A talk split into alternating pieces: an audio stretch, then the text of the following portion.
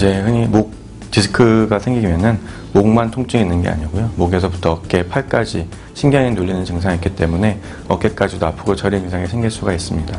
근데 이제 어깨에서 문제가 생기면은 주로 팔을 들어 올릴 때 어깨 쪽에 통증이 있는 경우가 많은데 목의 통- 목의 문제로 인해서 어깨까지 저린 경우에는 목을 뒤로 젖히거나 그쪽으로 기울이거나 했을 때 더 통증이 심해지거나 그런 경향이 보입니다. 오히려 이제 목 뒤로 손을 기대거나 아니면 숙이게 되면은 조금 나아지는 때가 있을 수도 있죠.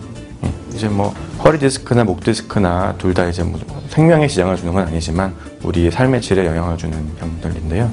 특히 허리 디스크 같은 경우에는 허리 디스크 쪽에 있는 우리 신경들은 이제 거기는 중추 신경을 지나서 말초 신경 부분만 있는 거고 목 디스크 쪽에서는 디스크가 튀어나오게 되면 중추 신경을 누르게 됩니다. 그래서 만약에 디스크가 많이 튀어나왔다고 튀어나와서 신경을 누른다고 했을 때 목 쪽에서 누른 경우는 중추 신경 부분이기 때문에 더 큰 지장 영향을 준다고 볼 수가 있죠. 특히 뭐 사지마비나 어, 여러 가지 증상들을 초래할 수가 있기 때문에 목 디스크 쪽이 위중하다면 더 위중하다고 할 수 있겠습니다. 디스크에 대한 어떤 원인적인 그 연구는 많이 진행은 됐지만 아직 명확하게 딱 결정이 된 거는 아주 많지는 않습니다. 예, 뭐 유전적 경향이 아주 다소 있는 걸로 보이긴 하지만 유전병이라고 볼 수는 없고요. 그 다음에 중요한 것은 이제 여러 가지 생활 습관이 더 많이 중요하다고 볼 수 있겠습니다. 그 중에서도 뭐 흡연이라든지 아니면 잘못된 자세, 무리한 그 노동 같은 것 경우에는 디스크가 많이 발생할 수 있는 요인이 되죠. 지금 말씀하시는 증상은 전형적인 척추관 협착증의 증상인데요. 이제 어, 다리 쪽으로 걸을 때 다리가 저리고 아파가지고 가다가 쉬어야 되고 이런 증상을 이제 파행이라고 합니다. 그런 파행이 나타나는 것은 크게 어, 신경성 파행하고 혈액, 어, 혈관성 파행 두 가지가 있는데요.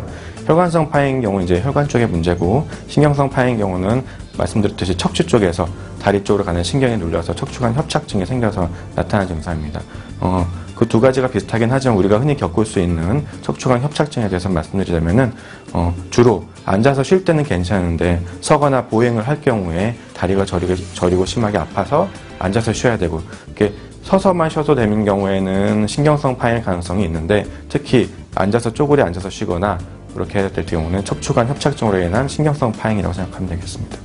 허리 디스크 같은 경우는 주로 젊은 층에서 디스크가 일시적으로 돌출되면서 나타나는 병이고요. 척추관 협착증은 척추 부분이 퇴행성 변화를 겪으면서 점차 길이 좁아지면서 나타나는 것인데요. 그 증상이 어떻게 다르냐면은 어, 척, 어, 요추부 디스크 같은 경우에는 주로 앉아 있거나 허리를 숙이려고 할 때 증상이 더 심해지고 어, 악화되는 경우가 많고 음, 척추관 협착증 같은 경우에는 앉아서 쉴 땐 괜찮다가 서 있거나 걸으려고 할 때 증상이 심해져서 걷거나 서기 힘든 어, 증상이 나타납니다. 그래서 두 가지는 약간 반대되는 증상이 나타난다고 볼 수가 있겠죠.